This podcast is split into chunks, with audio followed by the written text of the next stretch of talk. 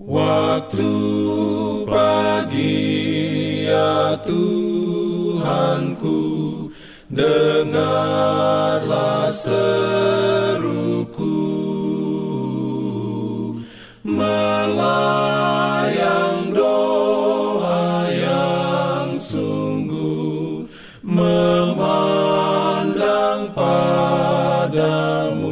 Selamat pagi pendengar Radio Advent Suara Pengharapan Mari mendengarkan suara Tuhan melalui tulisan pena inspirasi agama yang bersinar.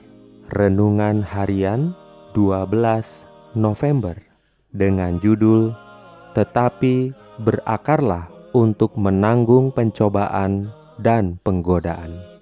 Ayat inti diambil dari Matius 13 ayat 20 dan 21.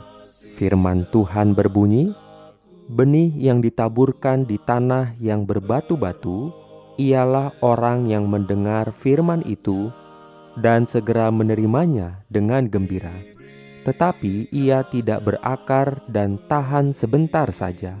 Apabila datang penindasan atau penganiayaan karena firman itu, orang itu pun segera murtad.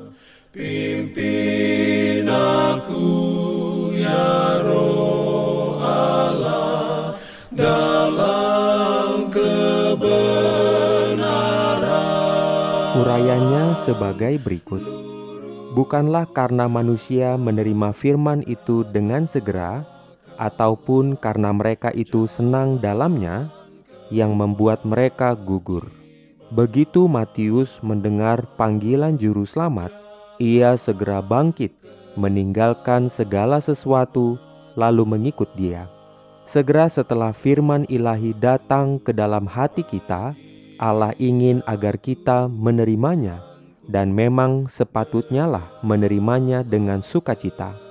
Demikian juga akan ada sukacita di surga karena satu orang berdosa yang bertobat, dan di dalam jiwa yang beriman pada Kristus terdapatlah kegembiraan tetapi mereka yang dikatakan dalam perumpamaan menerima firman itu dengan cepat tidak menghitung harganya.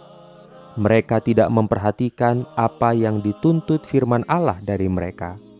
Mereka tidak membawanya terus terang dengan segala kebiasaan hidupnya dan tidak menyerahkan dirinya sepenuhnya ke dalam pengawasannya. Banyak orang menerima firman Tuhan sebagai suatu jalan keluar dari penderitaan, gantinya sebagai suatu kelepasan dari dosa.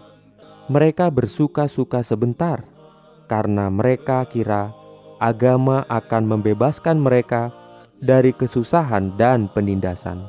Sementara kehidupan berjalan mudah bagi mereka, mereka kelihatan sebagai orang-orang beragama yang tekun tetapi mereka jatuh di bawah ujian pencobaan yang kejam. Mereka tidak tahan celaan demi nama Yesus. Bila firman Allah menunjukkan beberapa dosa kesayangan atau menuntut penyangkalan diri atau pengorbanan, mereka tersinggung. Mereka memandang kepada ketidaksenangan dan pencobaan sekarang ini, lalu melupakan kenyataan-kenyataan yang kekal. Amin.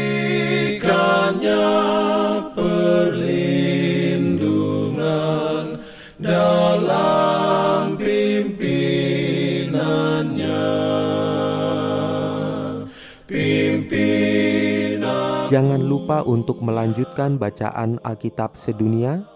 Percayalah kepada nabi-nabinya yang untuk hari ini melanjutkan dari buku Pengkhotbah pasal 9. Selamat beraktivitas hari ini.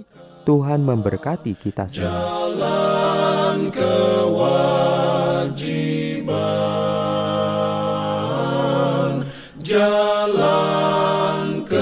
slow.